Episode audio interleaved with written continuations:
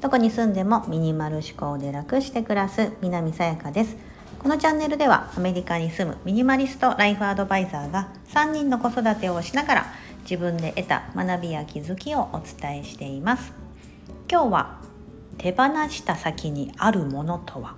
というテーマでお話をします。はい。投稿にあ配信配信に対してのコメントをいただいてましたので、えーと、そちらにお答えするような形になります。さあ私はミニマリスト自称ミニマリストと言っていまして いろんなものを手放したりあと考えることだったりそういうことを手放してきてさあその先に何があったのかということを今日はお話しします。先にあのメッセージ読ませていただきます。最近さやかさんを知り断捨離に拍車がかかっています。ためになる配信ありがとうございます。物事のシンプル化とても参考になっております。私は以前から手放すのが好きでゆるミニマリストかなと思っています。がお洋服やインテリアも好きで買っては捨ててを繰り返してきました。最近ようやく減らして増やすのを少なくしていて持ち物のアップデートをしています。手放してクリアになると今まで必要だと思っていたものに違和感を感じています。取り留めのない話で恐れ入りますがさやかさんがミニマリストになりきれたタイミング手放し終わったと感じた瞬間とかがあれば教えていただきたいです。家事や見直しはずっと続いていくものとは思いますが手放した先の感覚お話しいただければ嬉しいです。ということでメッセージいただきましたありがとうございます。うんあの物やことを手放してこの方も、まあ、自分はゆるミニマリストかなみたいなふうに思われてるということであのミニマリストってなんか別に私これ別に職業でも何でもなくってあの自称なんですよ。で多分全然自称でよくって、うん、なんかミニマリストである限りあのこれを何個何個持たないといけないとかなんだろうこうあるべきだっていうことは一切ないんですよね。うん。なんかそういったことも無視してあの別にその考え方のところなんですよ。自分がこうやって考えてますみたいな。ただそういう考え方の人間なんです私はっていうことだけなので、うん、そこに何もあの何か持ち物の基準とか、うん、考え方の基準もそうですけどあるわけではないので、うん、なので私はなんかあの旗から見ればですねあんた全然ミニマリストじゃないじゃんって言われてもおかしくないんですよ。あの普通にダイニングテーブルもあるしあのベッド使ってますしとかソファーにクッションも置いてるしとか、うん、なんかミニマリストって極限主義って言ったらいいのかな？極なんだっけ？なんかあの要はもうソファーも要は置かないし家の中に本当にあのテーブルもなくてテレビもなくて、うん、なんかあの本当カーテンさえもないとか、うん、本当究極のってなると多分そういう感じになると思うんですけどなんかなんだろう。それは単純になんかそのイメージが先行してしまってて、うん、あの別にゆるミニマリストってゆるをつけようがなんかシンプリストって言おうがなんとなくミニマリストでも何でもいいと思うんですけど ただ私はなんかゆるってつけるのも面倒くさいしどこからが緩くてどこから緩くないのかも分かんないのでなんか自称ミニマリストっていうふうに言ってます。うんだからなんか言ってて何か言われても「いや私は私なんで」っていうふうにしてるんですけど、えっとまあ、その手放した先にあるものですよね。うん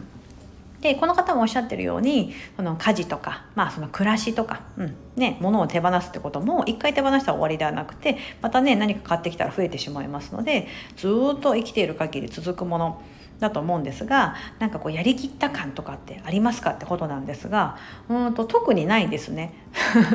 極論。あの即答すると別にやりきった感とかは全くないんです、うん、私が今ミニマリストを極めたなんてこともなくって全部手放し終わったなんてこともなくってまだ自分の中でも気になってることとかって常にあるんですよ。うん、特に私はほら子供3人いますしなんか海外に住んでいますし、ね、海外に住んでるけど日本にいつか戻るかもしれないから日本でのためにのそう日本の家のために置いとかなきゃいけない書類とかね例えば、うん、捨てきれ捨てたいけど今必要ないんだけど捨てきれないものとかもやっぱあるんですよね。うん、あと日本にそのその時はミニマリストとか言ってなかったからなんか残してきた倉庫に残してきたものとかもあったりするんでそう。だから全く手放しきってるわけではないんですよ。うん。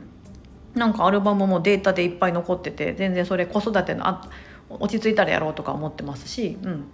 なのでなんかあの手放した先にあるものって考えてしまうとですね皆さんこうなんかなんかすごいことが待ってるかもって思われるかもしれないんですけど多分そこにたどり着くことってねまあないと思うんですよ。うん。そう。なんかそれって生きるのをやめましたぐらいな感じになっちゃうと思うんですよ。もうその先のことを見たいとかだったら。うん。なんですよね。そう。終わりがないといえば確かにそうなんです。でもだからといって何もなかったかってそんなことはなくってなんか大きく3つかな。3つありましたね。はい。まずそのまあ手放して私が何があったのかと言いますと自分を認められるようになった、うん、自分は自分でいいと思えるようになったということです。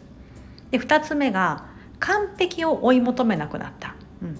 なんか不完全であることが魅力であり美しいみたいな風に思えるようになりました、うん、で最後の3つ目は時間空間余裕知識お金。なんか散々私言ってるんですけどこの5つはミニマリストになればあの絶対何かしら増えます。うん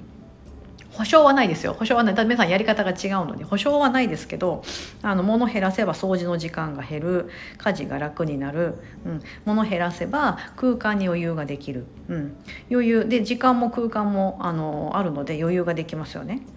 で余裕があるから今度はあちょっとなんか本でも読んでみようかなみたいな知識時間ができるんでね知識が増えていきでそうやってやっていくとまあ物買わなくなるし、えーと、自分に本当に必要なものを持ってくるとやっぱ消費するところが減ってくるとお金が貯まってくるとか、うん、時間空間余裕知識お金。これがうまく高サイクルでこう回っていくと思ってまして、まあ、何かこう手放した先にあるものって言われたら、まあ、この、ね、3つかなと思ってて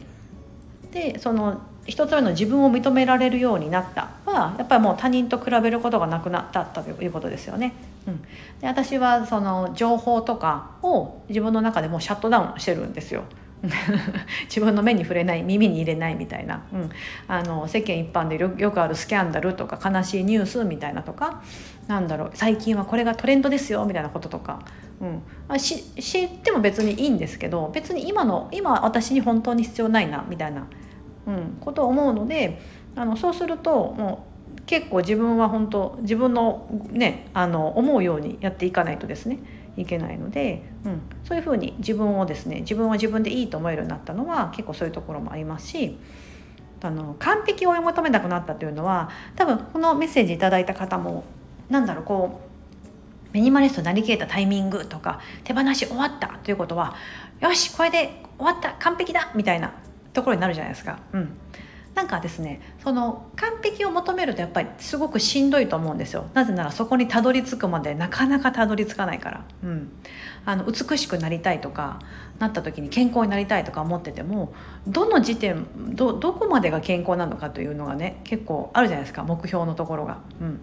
かなり低く設定してればよしクリアしたっていうところになると思いますが例えば美しいとかねその肌が綺麗とかももう肌もシミ一つないそばかす一つないとか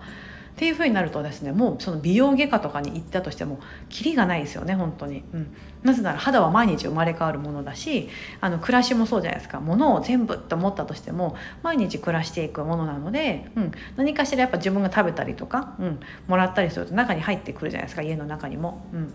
ね、だからそうするとですねなんか胸が入ってくることが怖くなってしまったりあのダイエットみたいって言うとほら拒食症ってあるじゃないですか、うん、あのもう食べるのが怖くなってしまってちょっと病気がかかってしまうみたいな、